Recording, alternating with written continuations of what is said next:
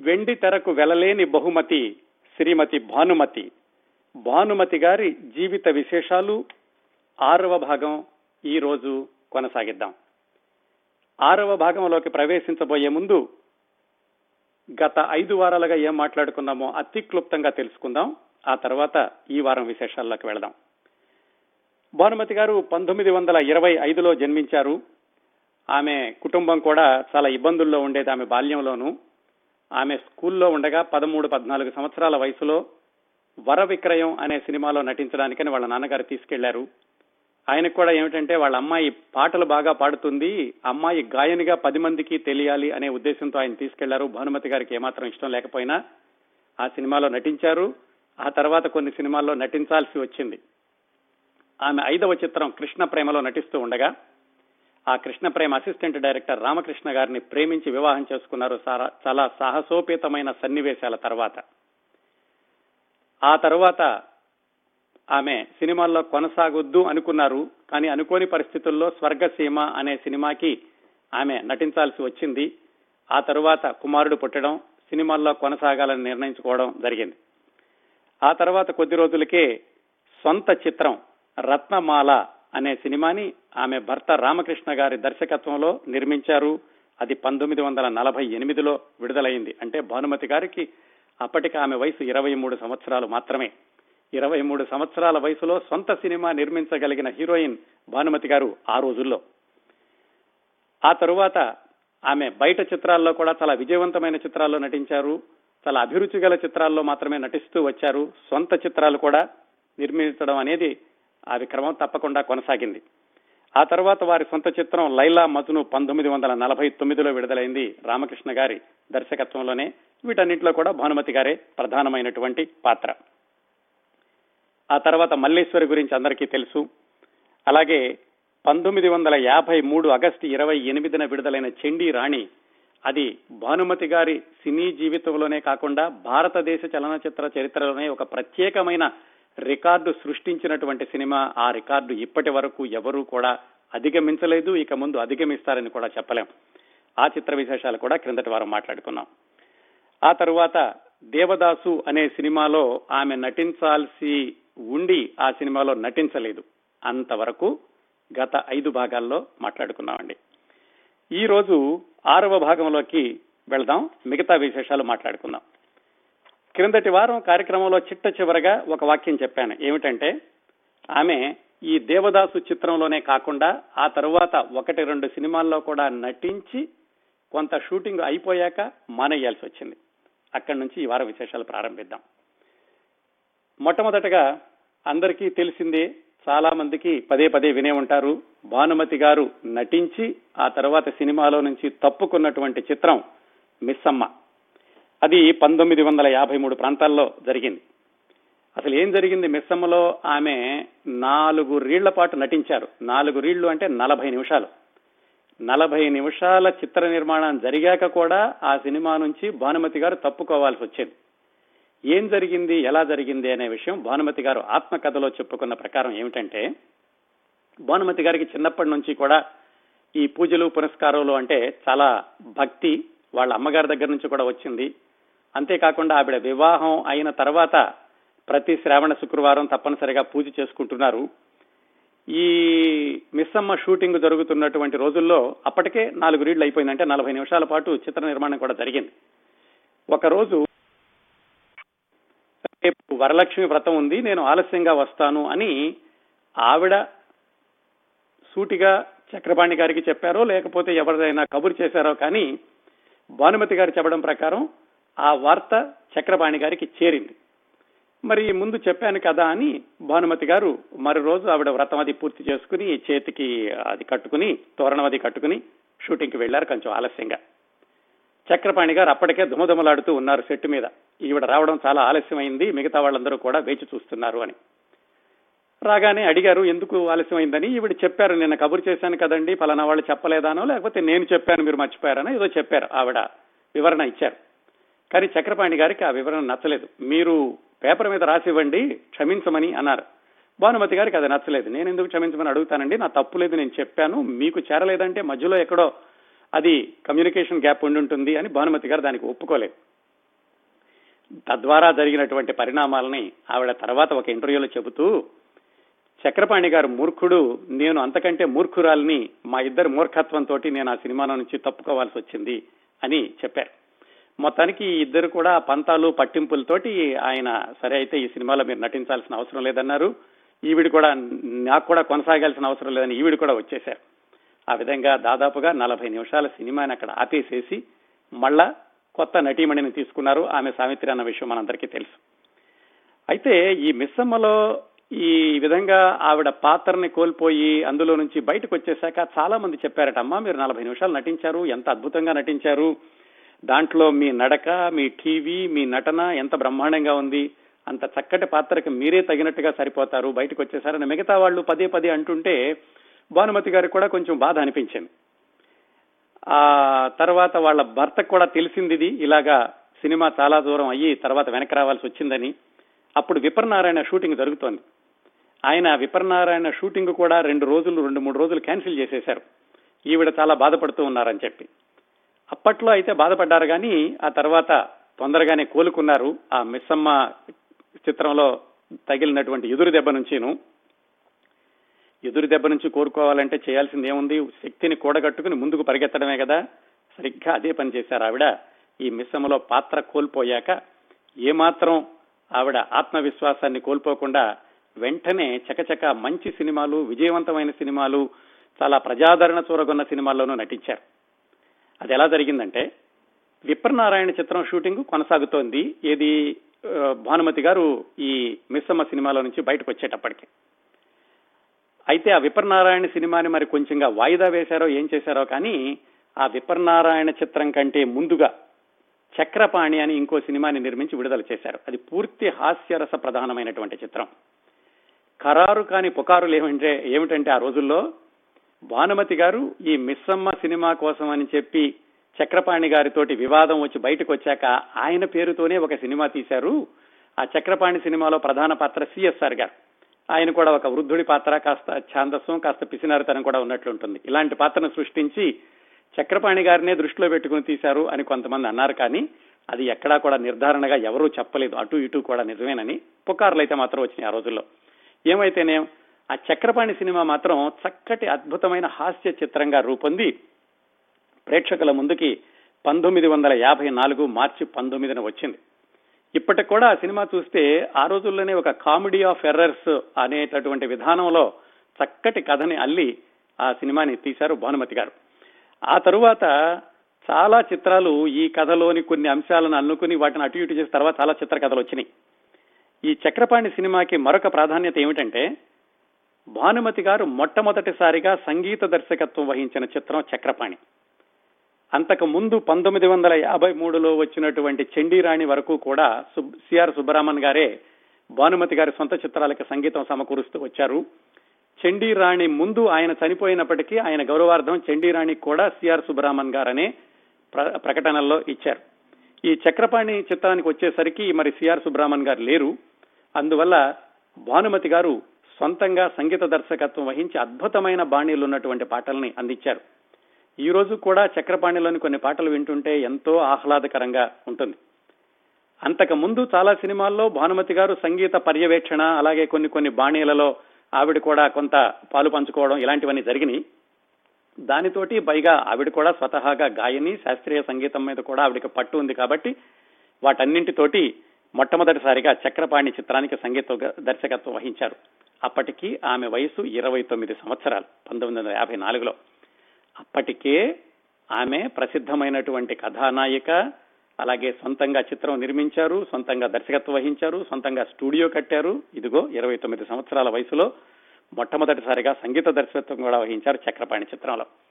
ఈ మిశ్రమ సినిమా పోయినప్పటికీ వెంటనే వచ్చినటువంటి చక్రపాణి ఒక మాదిరి విజయం సాధించి ఆవిడికి మంచి ఆత్మవిశ్వాసాన్ని మరింతగా పెంచింది.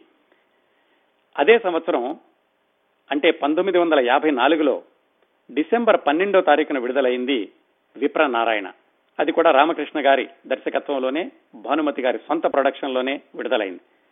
విప్రనారాయణ చిత్రం గురించి విడిగా చెప్పాల్సిన అవసరం లేదు కదా అది ఆ రోజుల్లో సంచలన విజయం సాధించింది.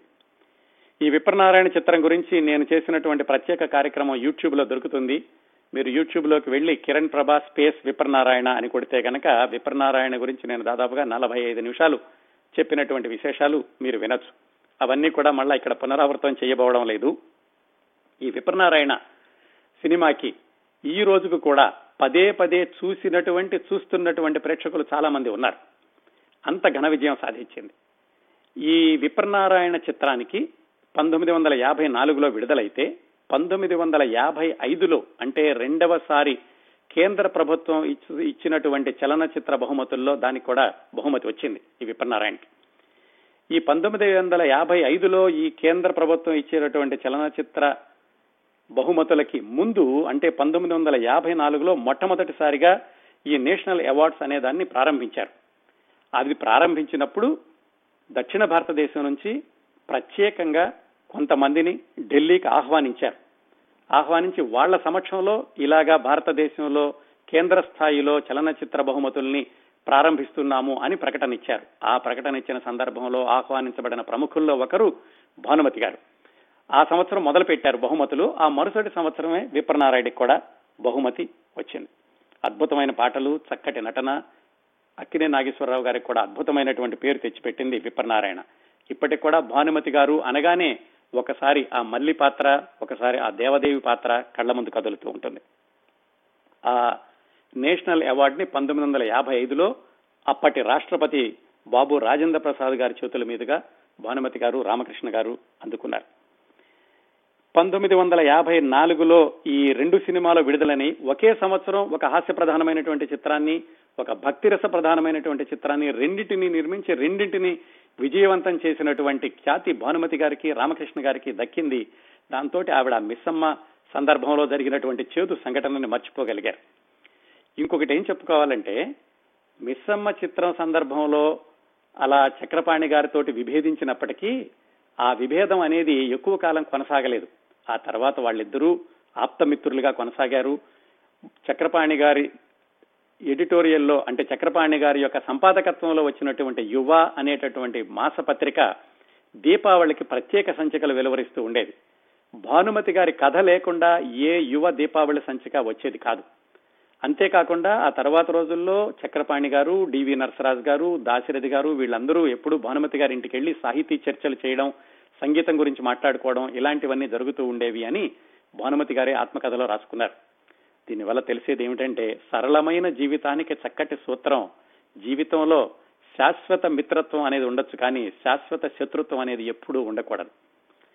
ఆ విధంగా భానుమతి గారి చక్రపాణి గారి ఆ సాన్నిహిత్యం తర్వాత రోజుల్లో కూడా కొనసాగింది. భానుమతి గారు ఈ విధంగా దేవదాసులోను అలాగే మిస్సమ్మలోను తన పాత్ర కోల్పోవడం గురించి ఇంకొక వ్యాఖ్యానం కూడా చేశారు. నేను ఆ రెండు పాత్రలు ఒక పాత్ర కాదనడం ఒక పాత్రలోంచి బయటకు రావడం జరగబట్టే సావిత్రి లాంటి మహానటీమణి తెలుగు ప్రేక్షకులకి తొందరగా పరిచయం అయ్యారు అని చెప్పారు. బహుశా ఈ సినిమాలు లేకపోతే మరి కొంతకాలం తర్వాత ఆవిడ మహానటిగా ప్రేక్షకుల ముందుకు వచ్చి ఉండేవాళ్ళు. ఈ రెండు సినిమాలు రావడంతో తొందరగానే ప్రేక్షకుల ముందుకు మహానటిగా రాగలిగారు సావిత్రి గారు. భానుమతి గారు ఆ రెండు చిత్రాల్లో నుంచి తప్పుకోవడం వల్ల.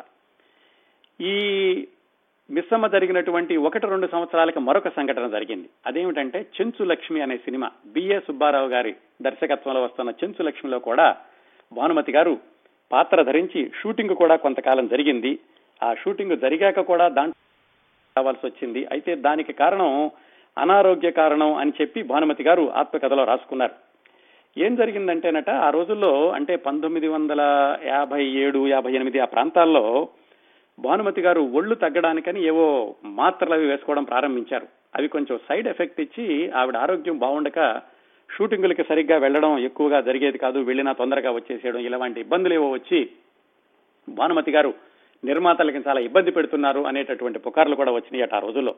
కానీ వాళ్ళు అర్థం చేసుకోలేకపోయారు నా అనారోగ్యం వల్ల ఇలాంటి ఇబ్బందులు కొన్ని ఎదురయ్యాయి అని చెప్పారు. అదంతా కూడా యాభై ఏడు యాభై ఎనిమిది ప్రాంతాల్లో. ఈ యాభై ఐదు యాభై ఆరు ప్రాంతాల్లో జరిగినటువంటి ఇంకొక చక్కటి సందర్భాలు సంఘటనలు ఏమిటంటే భానుమతి గారి నట జీవితంలో అద్భుతమైనటువంటి తమిళ చిత్రాల్లో నటించారు. దాదాపుగా మూడు సంవత్సరాల్లో ఆవిడ పదిహేను పదహారు తమిళ చిత్రాల్లో నటించారు. అన్ని కూడా అద్భుతమైనటువంటి విజయం సాధించినాయి. అందులో ఒకటి ఆలీబాబా నలభై దొంగలు ఎంజి రామచంద్రన్ గారితో కలిపి నటించారు. భానుమతి గారు నటించినటువంటి మొట్టమొదటి తమిళ చిత్రం రత్నకుమార్ దాంట్లో ఎంజి రామచంద్రన్ ఒక చిన్న పాత్ర వేశారు. అలాంటి నటుడు మళ్ళా కొద్ది సంవత్సరాల తర్వాత ఒక దశాబ్దం తర్వాత భానుమతి గారి పక్కన హీరోగా నటించారు ఈ అలీబాబా నలభై దొంగలతోటి. అదే కాకుండా ఇంకొక రెండు మూడు సినిమాలు కూడా వచ్చినాయి తమిళంలోనూ అన్నీ కూడా ఘన విజయం సాధించినాయి. ఇవన్నీ కూడా ఏమిటంటే చక్రపాణి తర్వాత విప్రనారాయణ తర్వాత ఈ తమిళ సినిమాలు వాళ్ళకేమో నేషనల్ అవార్డు రావడం వీటన్నింటితోటి ఆ మిస్సమ్మ నుంచి తప్పుకున్నాను అన్నటువంటి ఆ వేదన ఆవిడలో ఎక్కువ కాలం నిలవలేదు. ఇవన్నీ కూడా ఆవిడ విజయానికి మరింతగా దోహదపడినాయి ఎక్కువగా అవుట్డోర్ షూటింగ్లకి వెళుతూ ఉండేవాళ్ళు కాదట. కేవలం హైదరాబాద్లో స్టూడియోలో ఉన్న షూటింగుల్లో మాత్రమే ఎక్కువగా పాల్గొంటూ ఉండేవాళ్ళు. ఈ ఆలీబాబా నలభై దొంగలు కొన్ని తమిళ సినిమాలకు మాత్రం తప్పనిసరిగా సేలం లాంటి ప్రాంతాలకి అవుట్డోర్ షూటింగ్కి వెళ్ళాల్సి వచ్చింది. ఎందుకు ప్రత్యేకంగా చెప్పానంటే అవుట్డోర్ షూటింగ్కి వెళ్ళినప్పుడు భానుమతి గారితోటి ఆమె అత్తగారు అంటే రామకృష్ణ గారి అమ్మగారు ఎక్కువగా వెళుతూ ఉండేవాళ్ళట. ఆ సందర్భంలో జరిగినటువంటి కొన్ని హాస్య సంఘటనలు వాళ్ళ అత్తగారు ఎంత సరదాగా ఉండేవాళ్ళు భానుమతి గారికి ఇచ్చేటటువంటి పాటల్ని ఆవిడే ముందుగా పాడి ప్రాక్టీస్ చేసి భానుమతి గారికి వినిపించడం ఇలాంటివన్నీ కూడా భానుమతి గారు చాలా హాస్యస్ఫూరకంగా రాశారు. ఇవన్నీ జరుగుతున్న రోజుల్లోనే భానుమతి గారికి అత్తగారి కథ అత్తగారి కథలు రచయిత్రిగా చాలా గొప్ప పేరు వచ్చింది అది కొనసాగుతూ వచ్చింది కూడా ఇంకొక విశేషం ఏమిటంటే పంతొమ్మిది వందల యాభై ఆరులో పంతొమ్మిది వందల యాభై ఆరు జనవరి పన్నెండున ఒక సినిమా విడుదలైంది. దాని పేరు తెనాలి రామకృష్ణ. అది తమిళంలో కూడా విడుదలైంది. ఆ తెనాలి రామకృష్ణ చిత్రాన్ని కూడా భానుమతి గారి యొక్క చిత్రానికి ఛాయాగ్రాహకుడిగా పనిచేసిన బిఎస్ రంగా అని ఆయన దర్శకత్వంలో వచ్చింది ఈ తెనాలి రామకృష్ణ. మరి ఇంతకు ముందు దేవదాసు సినిమాలో నటించమని డిఎల్ నారాయణ గారు అడిగినప్పుడు భానుమతి గారు నా దగ్గర పనిచేసే అతను నిర్మించే సినిమాలో నేను నటించడమా? అని నేను వెనక్కి వెళ్ళాను అని చెప్పారు. కానీ మరి ఈ సంవత్సరాలు దాటేసరికి ఏమనిపించిందో కానీ బిఎస్ రంగా గారు కూడా ఆమె దగ్గర పనిచేసినటువంటి సాంకేతిక నిపుణుడే అయినా ఆయన అభ్యర్థన మేరకు ఆ తెనాలి రామలింగ రామకృష్ణ చిత్రంలో కూడా భానుమతి గారు నటించారు. రెండిట్లోనూ తెలుగులోను తమిళంలోనూ కూడాను. తెలుగులో ఎన్టీ రామారావు గారు నాగేశ్వరరావు గారు అలాగే తమిళంలో రామారావు గారు శివాజీ గణేశన్ గారు నటించినటువంటి తెనాలి రామకృష్ణలో కూడా భానుమతి గారు ప్రధాన పాత్ర వేశారు. ఇలాగా ఈవిడ అనారోగ్య కారణాల వల్ల షూటింగుల్లో కొంచెం ఇబ్బందులు రావడం వెళ్ళడం మానేయడం అలాగే మిగతా వాళ్ళు కూడా భానుమతి గారి గురించి ఇబ్బంది పెట్టేటటువంటి నటీమణి అనేటటువంటి కొన్ని ఈ వ్యాఖ్యలు రావడం వీటన్నింటి మధ్యలో భానుమతి గారు సొంత సినిమా మళ్ళీ కొనసాగిద్దాం అనుకున్నారు. ఆ సొంత సినిమా కోసమని చింతామణి అప్పట్లో ఉన్నటువంటి నాటకం ఇప్పటికి కూడా ఆడుతున్నారనుకోండి ఆ చింతామణి నాటకాన్ని ఆధారంగా తీసుకుని సినిమా తీద్దాము అని వేరొక భాగస్వాములతో కలిసి చేద్దాం అనుకున్నారు. అయితే కొన్ని రోజుల తర్వాత ఆ భాగస్వాములు వెనక్కి వెళ్ళిపోయారు. కానీ స్క్రిప్ట్ అంతా సిద్ధమైపోయింది అనేటటువంటి ఉద్దేశంతో భానుమతి గారే ఈ భరణి పిక్చర్స్ తరఫున చింతామణి సినిమా తీద్దామని ముందుకు వెళ్ళారు మరి వాళ్ళకి చాలా సన్నిహితుడైనటువంటి వ్యక్తి అక్కినే నాగేశ్వరరావు గారు. ఆ స్క్రిప్ట్ అంతా కూడా అక్కినే నాగేశ్వరరావు గారికి చూపించి ఆయన పలానా పాత్ర వెయ్యాలి అని చెప్పారు. నాగేశ్వరరావు గారు ఆ స్క్రిప్ట్ అంతా చదివి అమ్మా నేను ఈ పాత్ర వెయ్యకపోవడమే కాదు మీరు ఈ సినిమా కూడా తీయొద్దు భానుమతి గారిని ఈ చింతామణి పాత్రలో ఎవరూ చూడరు చూడలేరు చూసి భరించలేరు. అందువల్ల ఈ సినిమా మీరు తీయకండి. ఒకవేళ మీరు తీయడానికి ముందుకు వెళ్ళినా నన్ను మాత్రం బలవంతం పెట్టకండి ఈ పాత్రలో ఏమని అని అక్కిన నాగేశ్వరరావు గారు భానుమతి గారికి చెప్పారట. సరే నాగేశ్వరరావు గారిని అయితే బలవంతంగా ఒప్పించడం ఎందుకులే అనుకున్నారు. ఈ సినిమాని ఆపడం మాత్రం వాళ్ళకి ఇష్టం లేకపోయింది. స్క్రిప్ట్ వర్క్ అంతా జరిగిపోయింది. చాలా ఏర్పాట్లు కూడా జరిగిపోయిన ఉద్దేశంతో ముందుకు వెళదాం అనుకుని ఆ బిల్వమంగళుడి పాత్రకి ఎన్టీ రామారావు గారిని ఎన్నుకున్నారు. అలాగే ఎస్వి రంగారావు గారు భవానీ శంకరుడు పాత్ర రేలంక గారు సుబ్బిశెట్టి పాత్ర. దీంతో ఆ చింతామణి చిత్ర నిర్మాణం ముందుకు వెళ్ళింది. అయితే ఏం జరిగింది? అందులో ప్రధాన పాత్ర వేస్తోంది భానుమతి గారు. భానుమతి గారికి అప్పటికే ఒక చక్కటి కుటుంబపరమైనటువంటి పాత్రలు ధరించే నటీమణి అని చాలా అభిరుచి గలటువంటి సినిమాల్లో నటించే నటీమణి అని గంభీరమైనటువంటి నటీమణి అని ఒక పేరుంది కాబట్టి మరి చింతామణి లాంటి పాత్రలో ఆవిడ నటిస్తుంటే ప్రేక్షకులు ఎలా తీసుకుంటారోనని ఆవిడ పాత్రకు అనుగుణంగా అంటే అప్పటికే ఆవిడకున్నటువంటి పేరుకు అనుగుణంగా ఆ పాత్రలో ఉన్నటువంటి కొంచెం వ్యంగ్యాన్ని ఆ రెండో వైపు ఉన్నటువంటి ఆ కోణాన్ని కొంచెం తగ్గించి ఈవిడికి తగినట్లుగా కొంచెం గంభీరంగా మార్చారు. మరి పాత్ర అంతా కూడా గంభీరంగా మారిస్తే అసలు ఆ నాటకంలో చెప్పదలుచుకున్నటువంటి ఆత్మ పోతుందని చెప్పి ఈ సుబ్బిశెట్టి అంటే రేలంగి గారు ఆ పక్కన ఛాయాదేవి గారు వాళ్ళిద్దరికీ కొంచెం హాస్యం ఎక్కువ పెట్టారు. అయితే ఆ హాస్యం పెట్టినప్పుడు మీ అందరికీ తెలిసే ఉంటుంది. చింతామణి నాటకం ఎందుకు ప్రసిద్ధో అందులో ఉన్నటువంటి ద్వంద్వార్థాలు ఇలాంటివి. అవన్నీ కొంచెం రేలంగి గారికి ఛాయాదేవి గారికి పెట్టారు కానీ భానుమతి గారి పాత్రని కొంచెం ఉన్నతంగా తీర్చిదిద్దారు. అయితే ఆ సినిమా సెన్సార్కి వెళ్ళినప్పుడు పందిరి మల్లికార్జునరావు గారిని ఆయన సెన్సార్ ఆఫీసర్. ఆయన ఒక సామాజిక వర్గాన్ని కించపరిచే విధంగా ఈ సుబ్బిశెట్టి పాత్ర కానీ ఈ హాస్యం కానీ ఉంది. అని చెప్పి ఆ హాస్యానికి సంబంధించినటువంటి చాలా సంభాషణలు తొలగించి వేశారు. ఆ హాస్యం తరఫున పెట్టినటువంటి సంభాషణలు పోవడము భానుమతి గారి పాత్రను చాలా ఉన్నతంగా తీర్చిదిద్దడం దీంతో ఆ చింతామణి సినిమా అలా భక్త చింతామణి అయి కూర్చుంది. దాంతో ఆ సినిమా ప్రేక్షకుల ఆదరణ ఏమాత్రం చూరగొనలేదు. ఆ విధంగా భరణి పిక్చర్స్లో ఒక ఫీర్యూల్ పిక్చర్ కూడా వచ్చింది. పంతొమ్మిది వందల యాభై ఆరులో అది పంతొమ్మిది వందల యాభై ఆరు ఏప్రిల్ పదకొండున విడుదలైంది. ఈ చింతామణి సినిమా అయిపోయాక సినిమాలు బాగానే కొనసాగుతున్నాయి. ఆవిడకి అనారోగ్యం ఉన్నప్పటికీ కూడా చిత్రాల్లో నటిస్తున్నారు. అప్పుడే మొట్టమొదటిసారిగా ఆవిడ నటించినటువంటి ఏకైక కన్నడ చిత్రం నల దమయంతి అని ఆ సినిమాతోటి కన్నడ రంగానికి పరిచయం అయ్యారు ఈ పంతొమ్మిది వందల యాభై ఆరు యాభై ఏడు ప్రాంతాల్లో. ఆ తర్వాత ఆవిడ కన్నడ సినిమాలో ఏమి నటించలేదు. మొదటి చిట్ట చివరి కన్నడ చిత్రం ఆ నల దమయంతి. మరి ఏమైనా డబ్బింగ్ అయితే అయ్యాయేమో కానీ ఆవిడ సూటిగా నటించిన చిత్రం మాత్రం నలదమయంతి అనే కన్నడ చిత్రం. ఈ విధంగా పంతొమ్మిది వందల యాభై ఏడు యాభై తొమ్మిది వరకు వచ్చింది. ఆ సందర్భాల్లో నిజంగా ఏం జరిగిందో వివరాలు అయితే రాయలేదు కానీ ఆ రోజుల్లో జరిగినటువంటి కొన్ని సంఘటనలు జరిగిన తర్వాత భానుమతి గారికి ఆ స్టూడియో నిర్వహణ మీద ఎందుకో కొంచెం ఆవిడకి కష్టంగా అనిపించింది. ఆవిడకి జ్యోతిష్యం బాగా నమ్మకం. దాని గురించి వచ్చేవారని చెప్పుకుందాం. ఆ జ్యోతిష్యాన్ని నమ్మి జరిగినటువంటి సంఘటనల్ని విశ్లేషించుకుని ఆ స్టూడియో నిర్వహణని కొంతకాలం ఎవరికైనా లీజుకి ఇస్తే బాగుంటుంది అనుకున్నారు పంతొమ్మిది వందల యాభై తొమ్మిది ప్రాంతాల్లో. ఆ లీజు కోసమని ఏఎల్ శ్రీనివాసన్ అనేటటువంటి నిర్మాతను అడిగారు. ఈ ఏఎల్ శ్రీనివాసన్ గారు ఎవరంటే కన్నదాసన్ అని అప్పట్లో చక్కటి గీత రచయిత ఉండేవాళ్ళు. ఆయన పేరు మీదుగా మద్రాసులో ఒక వీధి కూడా ఉంది. ఆ కన్నదాస్ గారి అన్నయ్య గారు ఏఎల్ శ్రీనివాసన్. ఆయనకి లీజుకి ఇచ్చారు ఈ భరణి స్టూడియోస్ని ఆయన లీజుకు తీసుకునేటప్పుడు వాస్తు అంతా చూసి చెప్పారట అమ్మ ఇది బంగారం ఇక్కడ ఏం జరిగినా కానీ బంగారం పుడుతుంది మరి ఎందుకు లీజుకి ఇస్తున్నారో అన్నారు కానీ భానుమతి గారికి వేరే నమ్మకాలతోటి ఆయనకి లీజుకి ఇచ్చారు. ఆ ఏఎల్ శ్రీనివాస్ గారు భరణి స్టూడియోస్ని లీజుకి తీసుకున్నటువంటి కొత్తలో ఆయన కెఎస్ గోపాలకృష్ణన్ అనే దర్శకుడి దర్శకత్వంలో అందించిన మొట్టమొదటి సినిమా కర్పగం దాంతో కేఆర్ విజయ్ గారు కూడా ఈ తమిళ చిత్రరంగానికి వెండి తెరకి పరిచయం. అది అద్భుతమైనటువంటి విజయం సాధించింది. మరి ఆ నమ్మకం భానుమతి గారికి అయితే ఎందుకు బయటకు వచ్చారో కానీ ఆ తీసుకున్న ఆయనకి మాత్రం భరణి స్టూడియో ఏమాత్రం నష్టం చేయలేదు సరికదా? ఆయనకి ఘన విజయం సాధించింది. ఆ తర్వాత కొద్ది రోజులు ఆ భరణి స్టూడియోస్ యొక్క లీజు కూడా కొనసాగినట్లుంది. మరి ఎప్పుడైపోయిందో తెలియదు కానీ అదే రోజుల్లో అంటే ఈవిడ స్టూడియో లీజుకి ఇవ్వడం కొంచెం ఈ స్టూడియో వ్యవహారాలు తగ్గిద్దాం అనుకోవడం ఆవిడకి అనారోగ్యం చేయడం ఆ రోజుల్లో కొన్ని రోజులు విదేశాలు వెళదాము వెళ్ళొస్తే కనుక కాస్త విశ్రాంతిగా ఉంటుంది అనుకున్నారు. కాకపోతే వాళ్ళ అబ్బాయి అప్పుడే ఎస్ఎస్ఎల్సి చదవడంతో రామకృష్ణ గారు భానుమతి గారిని మద్రాసులోనే ఉంచేసి రామకృష్ణ గారు ఒక్కళ్ళే జపాన్ అలాంటి కొన్ని యూరోపియన్ దేశాలు అవి తిరిగి వచ్చారు తిరిగి వచ్చాక పంతొమ్మిది వందల అరవైలో మళ్ళా ఏదైనా ఒక మంచి సినిమా తీద్దాం. ఈ చింతామణి సినిమా ఎలాగూ అది ప్రజాదరణ చూడగొనలేదు. చక్కటి చిత్రం చిత్రం తీద్దాము అనుకుని ఆయన కలకత్తా వెళ్ళి అప్పట్లో వచ్చినటువంటి బెంగాలీ సినిమాలు అవి చూసి దాంతో ఆయన నిర్మించినటువంటి చిత్రం బాటసారి.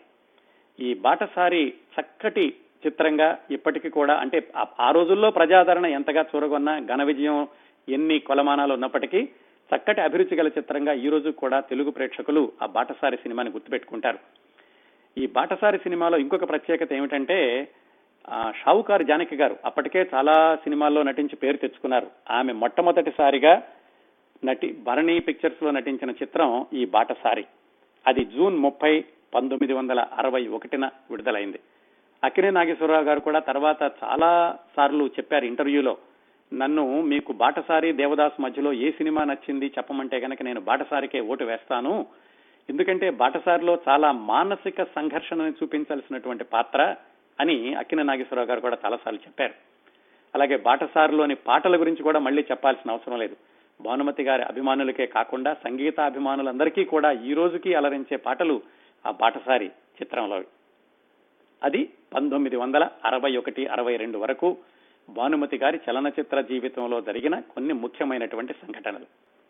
పంతొమ్మిది వందల అరవై ఒకటి నుంచి కొంచెం భానుమతి గారి చిత్రాలు తగ్గుముఖం పట్టినాయి. అంటే పూర్తిగా సినిమాల్లో నుంచి వెళ్ళిపోయారు అని చెప్పడం కానీ చెదురుమదురుగా రావడం ప్రారంభించింది అంటే సంవత్సరానికి ఒక చిత్రం లేకపోతే మహా అయితే రెండు సినిమాలు అప్పుడప్పుడు తమిళ చిత్రాలు ఇలాగ మాత్రం రావడం ప్రారంభమైంది. పంతొమ్మిది వందల అరవై నుంచి దాదాపు ఆ అరవయవ దశకం అంతా డెబ్బై వరకు కూడా పంతొమ్మిది వందల అరవై ఒకటిలో బాటసారి వచ్చాక పంతొమ్మిది వందల అరవై మూడులో అనురాగం అనేటటువంటి సినిమాలో నటించారు. చక్కటి పాటలు ఉన్నాయి దాంట్లో. ప్రేమ పిచ్చి అలాగే సన్నజాజి పువ్వులు అనే అద్భుతమైన పాటలు ఉన్నాయి. ఈ అనురాగం సినిమా సందర్భంలో జరిగినటువంటి ఒక సంఘటనని భానుమతి గారు ఇలా చెప్పారు. ఏమిటంటే అనురాగం చిత్రాన్ని కొత్త వాళ్ళు నిర్మిస్తున్నారు. అప్పట్లో భానుమతి గారు కొంచెం సినిమాల షూటింగ్ రావడం ఇబ్బంది పెడతారనేటటువంటి పేరున్నప్పటికీ ఆమె నటిస్తే కనుక సినిమా విజయవంతం అవుతుంది. ముఖ్యంగా కొత్త వాళ్ళ యొక్క సినిమాలో నటిస్తే విజయవంతం అవుతుంది ఒక సెంటిమెంట్ ఉండింది. అందుకని కొత్త వాళ్ళందరూ కలిసి నిర్మిస్తూ అనురాగం చిత్రంలో భానుమతి గారిని ప్రధాన పాత్రకి తీసుకున్నారు. ఆ సినిమా నిర్మాణం జరిగేటప్పుడు ఆ సినిమా భాగస్వాముల్లో అనధికారికంగా ఒక భాగస్వామి కుర్రాడు ఉన్నాడు చాలా ఉత్సాహంగా అన్ని విభాగాల్లోనూ కూడా అతను తెలుసుకోవాలని ఆసక్తి చూపిస్తూ అన్నిట్లోనూ చాలా చురుకుగా పాల్గొంటూ ఉండేవాడు. ఆ కుర్రాడిని చూసి భానుమతి గారు చెప్పారట బాబు తర్వాత నువ్వు మరి ఏ విభాగంలో నువ్వు సెటిల్ అవుతావో తెలియదు కానీ చతల చలనచిత్ర రంగంలో తెలుగు సినిమాల్లో నువ్వు బాగా పైకి వస్తావు నీ యొక్క చురుకుదనం నీ క్రమశిక్షణ నీ పరిశీలన శక్తి చాలా బాగున్నాయని ఆ కుర్రాడికి చెప్పారు. ఆ కుర్రవాడే తర్వాత రోజుల్లో గిన్నీస్ బుక్ కూడా ఎక్కినటువంటి ప్రసిద్ధ నిర్మాత డి రామానాయుడు గారు. ఆయన ఈ అనురాగం చిత్రంలో అనఫీషియల్ పార్ట్నర్గా ఉండి అన్ని నేర్చుకున్నారు. దాంట్లో భానుమతి గారు ప్రధాన పాత్ర ధరించారనమాట అక్కడి నుంచి ఆ పంతొమ్మిది వందల అరవై అరవై ఐదు మధ్యలో మరొక విశేషం చెప్పుకోదగింది ఏమిటంటే భానుమతి గారి నట జీవితంలో బొబ్బిలి యుద్ధం పల్నాటి యుద్ధం ఆ రెండు వీర గాథల్లో కూడా భానుమతి గారు ప్రధాన పాత్ర పోషించారు. అలాగే ఆ రోజుల్లోనే పంతొమ్మిది వందల అరవై ఐదులో అంతస్తులు అనేటటువంటి ఒక చిత్రం వచ్చింది. దాంట్లో ఆమె పోషించినటువంటి పాత్ర ఒక విధంగా చెప్పుకోవాలంటే ఐటమ్ సాంగ్ లా ఉంటుంది. దులపర బుల్లోడ అనేటువంటి పాట ఉంటుంది. అది అక్కిన నాగేశ్వరరావు గారి సోదరి అనుకుంటాను దానిలోను. చాలా మంది సినిమా విడుదల కాకముందు ఆ సినిమా వార్తలు అవి చూసి ఏమిటి భానుమతి గారు ఇలాంటి పాత్ర వేస్తున్నారు? రోడ్డు పక్కన డాన్స్ చేసేటటువంటి పాత్ర అని అనుకున్నారు కానీ ఆ దులపర బుల్లోడ అనేటువంటి పాటతోటి ఆంధ్రదేశాన్ని ఒక దులుపు దులిపేశారు భానుమతి గారు. ఎక్కడ చూసినా రేడియోలో అదే పాట ఎప్పుడు వినిపిస్తూ ఉండేది దులపర బుల్లోడ అనే పాట అంతస్తుల్లది. ఈ సినిమా అయిపోయి పంతొమ్మిది వందల అరవై ఐదులో ఈ అంతస్తుల సినిమా అలాగే పల్నాటి యుద్ధం పంతొమ్మిది వందల అరవై ఐదులో తోడు నీడ అనే ఒక సినిమా వచ్చింది. పంతొమ్మిది వందల అరవై ఆరులో భానుమతి గారికి పద్మశ్రీ పురస్కారాన్ని ఇచ్చారు. దక్షిణ భారతదేశంలోనే మొట్టమొదటి నటీమణి అనుకుంటాను భానుమతి గారు ఈ పద్మశ్రీ పురస్కారాన్ని పొందినటువంటి ప్రత్యేక ఆ స్థానం భానుమతి గారికి దక్కింది. అది అప్పట్లో రాష్ట్రపతి సర్వేపల్లి రాధాకృష్ణన్ గారి చేతుల మీదుగా తీసుకున్నారు పంతొమ్మిది వందల అరవై ఆరులో పద్మశ్రీ. ఆ బహుమతి తీసుకున్నప్పుడు ఆ తర్వాత సర్వేపల్లి రాధాకృష్ణ గారిని వ్యక్తిగతంగా కలుసుకుని భానుమతి గారు స్వయంగా పెయింటింగ్ చేసినటువంటి కొన్ని వర్ణ చిత్రాలను బహుకరించారు. భానుమతి గారు చక్కటి చిత్రకారిణి అనే విషయం చాలా తక్కువ మందికి తెలుసు. ఆవిడ చక్కటి వాటర్ కలర్ పెయింటింగ్స్ వేస్తూ ఉండేవాళ్ళు. ఆ పెయింటింగ్ ఒకటి తీసుకుని సర్వేపల్లి రాధాకృష్ణ గారికి ఈ పద్మశ్రీ తీసుకున్నటువంటి సందర్భంలో ఆయనకి బహుకరించారట. అది జరిగాక పంతొమ్మిది వందల అరవై ఆరులో ఆవిడ ఒక సాహసం చేశారు. సాహసం ఏమిటంటే ఎప్పుడో మానేశారు కదా ఆవిడ చదువు ఇప్పుడు వంద వందల ముప్పై ఎనిమిదిలో ఆమెకి పన్నెండు పదమూడు సంవత్సరాల వయసు ఉండగా వాళ్ళ నాన్నగారు ఈ వరవిక్రమ సినిమాకి తీసుకెళ్ళడంతో ఆవిడ చదువు మానేయాల్సి వచ్చింది. అప్పటి నుంచి చాలా సార్లు ప్రయత్నించారు చదువుకుందామని. ఆ మొట్టమొదట్లో కూడా నాలుగైదు సినిమాల వరకు ఇది ఒకటే కదా చేసి మానేద్దాం మళ్ళీ స్కూల్కి వెళ్దామని. ఒంగోలు మద్రాసు మధ్యలో వెళ్ళడం రావడం ఇవన్నీ జరిగినాయి కానీ ఆవిడ మళ్ళా స్కూల్కి వెళ్ళేటటువంటి సందర్భం మాత్రం తారసపడలేదు. అందుకని పంతొమ్మిది వందల అరవై ఆరులో కొంచెం ఈ సినిమాలు తగ్గడం ప్రారంభించాక అలాగే స్టూడియో అప్పటికి కూడా లీజులో ఉన్నట్టుంది ఆ బాధ్యతలు కూడా లేవు కాబట్టి ఆవిడ మళ్ళీ చదువుకుందాం అనుకున్నారు. ఆ విషయాన్ని రామకృష్ణ గారికి చెప్పారు నేను మళ్ళా మెట్రిక్ రాస్తాను అని. రామకృష్ణ గారు నిరుత్సాహపరిచారు. ఇప్పుడు ఎందుకు ఇప్పుడు రాసి ఉపయోగం ఏముంది దీనివల్ల ఏమైనా సాధిస్తావా? ఏముంది ఈ వయసులోనూ? అప్పటికి ఆమెకి నలభై ఒక సంవత్సరాల వయసు. అన్నారు. కానీ మరి అంత మాత్రం చేత ఆవిడ తీసుకున్నటువంటి నిర్ణయాన్ని వెనక్కి తీసుకుంటే ఆవిడ భానుమతి గారు ఎలా అవుతారు? భానుమతి గారు పుట్టాకే పట్టుదల పుట్టిందని చెప్తూ ఉంటారు. అందుకని ఆవిడ తీసుకున్నటువంటి నిర్ణయాన్ని వెనక్కి తీసుకోకుండా పట్టుదలతోటి ఆ మెట్రిక్కి ప్రిపేర్ అయ్యారు. ఎలా సిద్ధమయ్యారు? వాళ్ళ అబ్బాయికి ట్యూషన్ చెప్పినటువంటి మాస్టర్ ఒక ఆయన ఉంటే ఆయన పిలిపించి ఆయనతోటి పాఠాలు చెప్పించుకుని మెట్రిక్కి ఆవిడ సిద్ధం అయ్యి పరీక్షలు రాయడానికి ఎక్కడికి వెళ్ళారు విశాఖపట్నం వెళ్ళారు ప్రముఖ నటీమణి.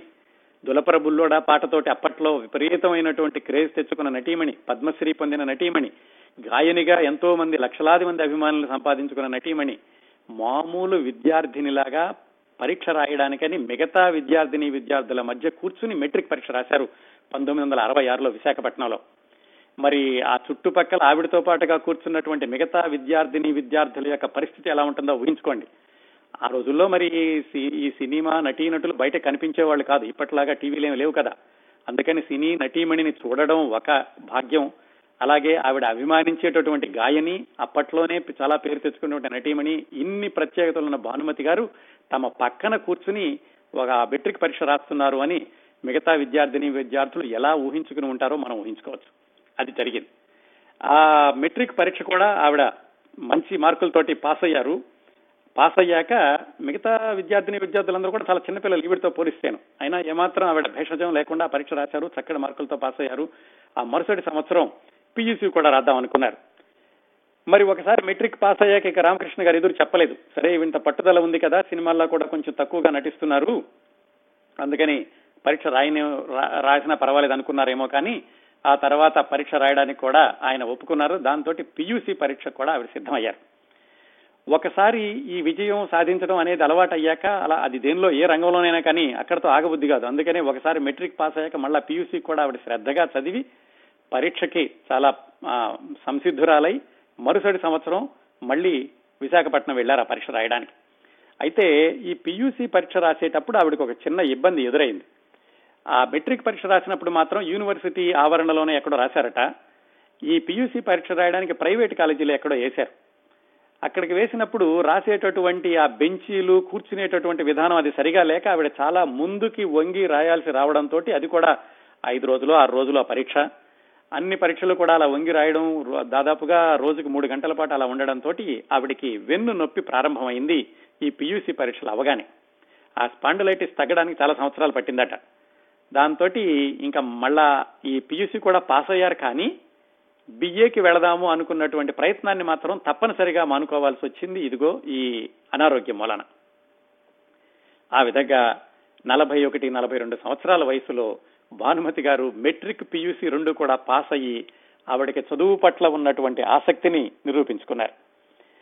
ఇది అయిపోయాక ఈ బిఏక సరే వెళ్ళడం బిఏకి రాయడం కుదరదు అనుకుని మానేశాక పంతొమ్మిది వందల అరవై ఏడులో వచ్చింది భరణి పిక్చర్స్ తరఫున మరొక చక్కటి చిత్రం గృహలక్ష్మి.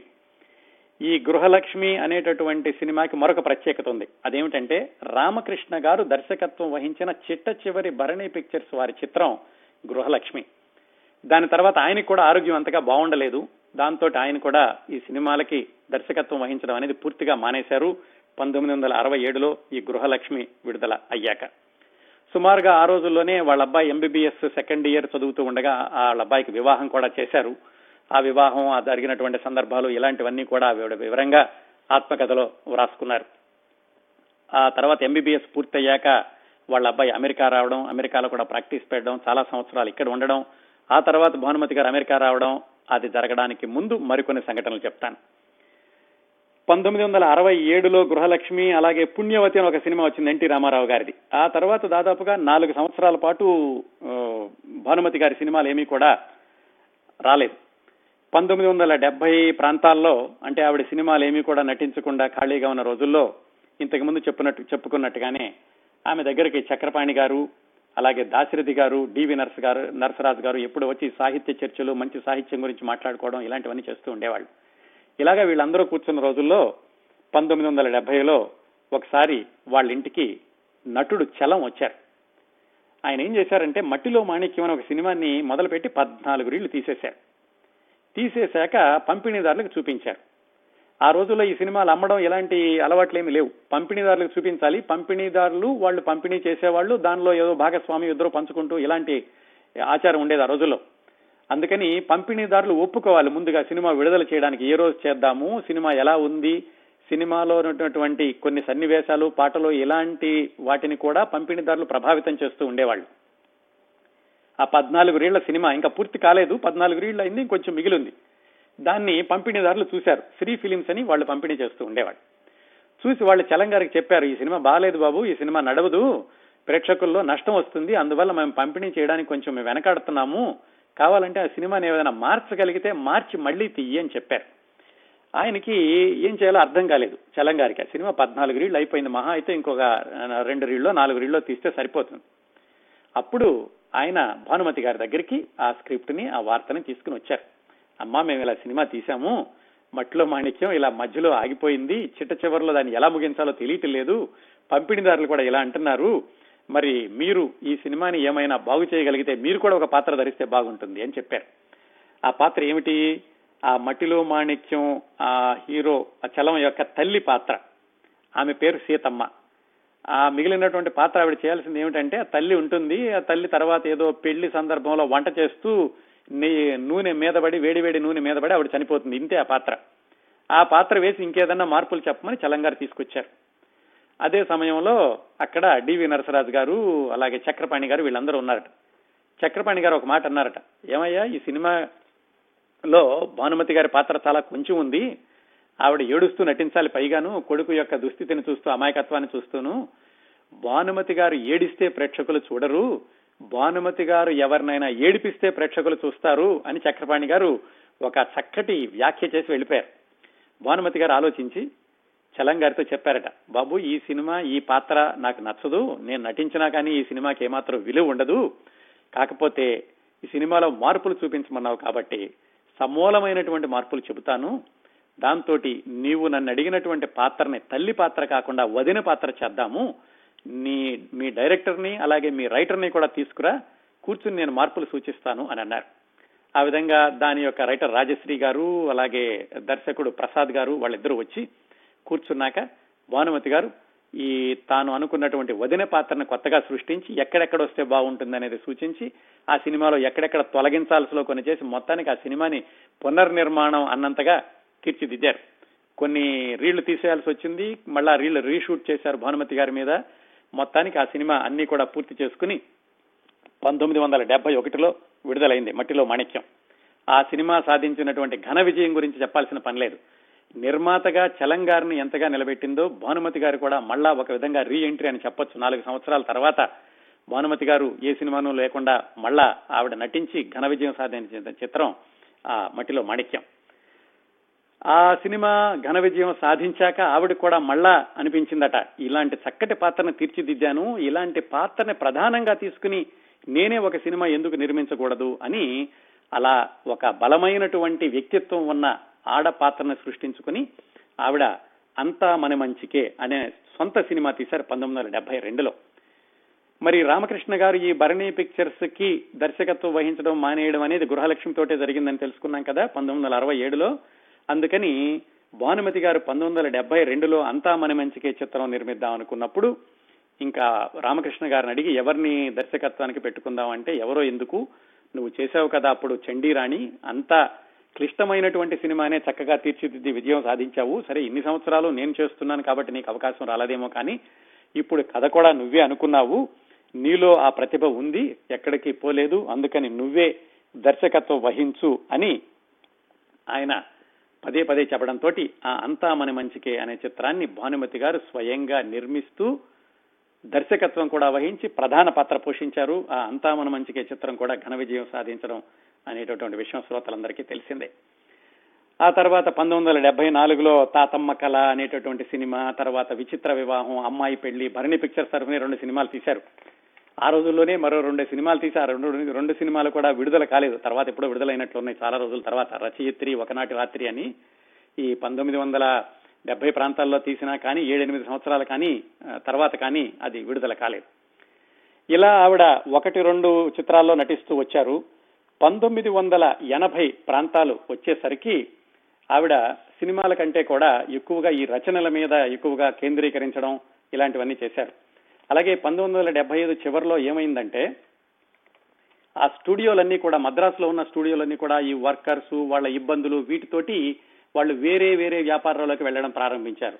ఈ వాహిని స్టూడియో వాళ్ళు అక్కడ ఒక హాస్పిటల్ కట్టడం మిగతా స్టూడియో వాళ్ళు కూడా వేరే వ్యాపారాల్లోకి వెళ్ళడం దాంతో భరణి పిక్చర్స్ వాళ్ళు కూడా ఈ స్టూడియోని కొనసాగించడం కొంచెం కష్టం అనుకుని స్టూడియోలో నివాసం ఉంటున్నటువంటి భానుమతి గారు రామకృష్ణ గారు ఆ స్టూడియోని ఖాళీ చేసి వేరే ఏదైనా ప్రాజెక్టులు చేపడదాం అనుకుని వాళ్ళు ఎప్పుడో కట్టుకున్నటువంటి ఒక ఇంటికి వెళ్ళారు. అది ఆ ఇంట్లోకి వెళ్ళినప్పుడు ఆ ఇంట్లో ముందులో ఉన్నటువంటి కొన్ని పోర్షన్స్లో కొంతమంది అద్దెకు ఉన్నారు ఆ అద్దెకున్నట్టు వాళ్ళల్లో ఒక భార్యాభర్త ఉన్నారు. భానుమతి గారు ఆ ఇంట్లోకి వెళ్ళాక ఆ భార్యాభర్తలు కొద్ది రోజులు ఖాళీ చేశారు. ఆ ఖాళీ చేయబోయే ముందు భార్య ఎక్కువగా భానుమతి గారిని కలుసుకుని భానుమతి గారంటే చాలా అభిమానం. ఆ అమ్మాయి పేరు ప్రవీణ. అమ్మ మీరంటే చాలా అభిమానం. మీలాంటి మహానటిమణి ఇంట్లో మేము అద్దెకుండేటటువంటి భాగ్యం దొరికింది. మా వారు కూడా సినిమాల్లో దర్శకత్వం కోసం ప్రయత్నాలు చేస్తున్నారు అని ఎప్పుడూ ఆ ప్రవీణ అన్న అమ్మాయి చెబుతూ ఉండేది భానుమతి గారికి. కొన్ని రోజులకు వచ్చి మా ఆయనకి ఇలా మంచి అవకాశం వచ్చింది. సినిమాలో ఆయన దర్శకత్వం చేస్తున్నారు. అలాగే మేము కొత్త ఇంటికి మారతామండి అని చెప్పి భానుమతి గారు ఆశీస్సులు తీసుకుని ఆవిడ కొత్త ఇంటికి వెళ్ళారు అప్పుడప్పుడు వచ్చి వెళుతుండమ్మా అని చెప్పారు. ఆ ఇల్లు మారిన తర్వాత కూడా ప్రవీణ అన్నటువంటి ఆమె భానుమతి గారిని మా ఇంటికి రండి ఎప్పుడైనా అన్నారు. కానీ భానుమతి గారు ఇప్పుడు వెళ్ళలేకపోయారు. ఆ ప్రవీణ అన్న అమ్మాయి చాలా చిన్న వయసులోనే చనిపోయింది. నా భర్త దర్శకుడు కాబోతున్నారు అని చెప్పినటువంటి ఆ దర్శకుడు ఎవరంటే భాగ్యరాజ. తమిళంలో అద్భుతమైనటువంటి తనదైనటువంటి ఒక చరిత్ర సృష్టించుకున్న భాగ్యరాజా గారు ఆ ప్రవీణ భార్య ఇద్దరూ కలిసి భానుమతి గారి ఇంట్లో ఒక పోర్షన్లో అద్దెకుంటూ ఉండేవాళ్ళు పంతొమ్మిది వందల ఎనభై ప్రాంతాల్లో. దీని తర్వాత ఆ రోజుల్లోనే పద్మభూషణ్ అవార్డు కూడా తర్వాత వచ్చినట్లుంది. పంతొమ్మిది వందల ఎనభై ఐదు ప్రాంతాల్లో ఈ స్టూడియో కొంచెం తక్కువ అవడం ఇలాంటి అలాంటివన్నీ జరిగి పంతొమ్మిది వందల ఎనభై ఐదు ఎనభై ఆరు ప్రాంతాల్లో భానుమతి గారి జీవితంలో అతి ముఖ్యమైనటువంటి సంఘటన అతి విషాదకరమైనటువంటి సంఘటన జరిగింది. ఆ సంఘటన తర్వాత భానుమతి గారు దాని నుంచి కోలుకోవడానికి దారి తీసినటువంటి పరిస్థితులు ఆ తరువాత ఆవిడ జీవితం కొనసాగిన విధానం ఆ విషాద సంఘటన ఏమిటి ఇవన్నీ కూడా మనం వచ్చే వారం చివరి భాగం భానుమతి గారి జీవన విశేషాలు ఏడవ భాగంలో తెలుసుకుందాం.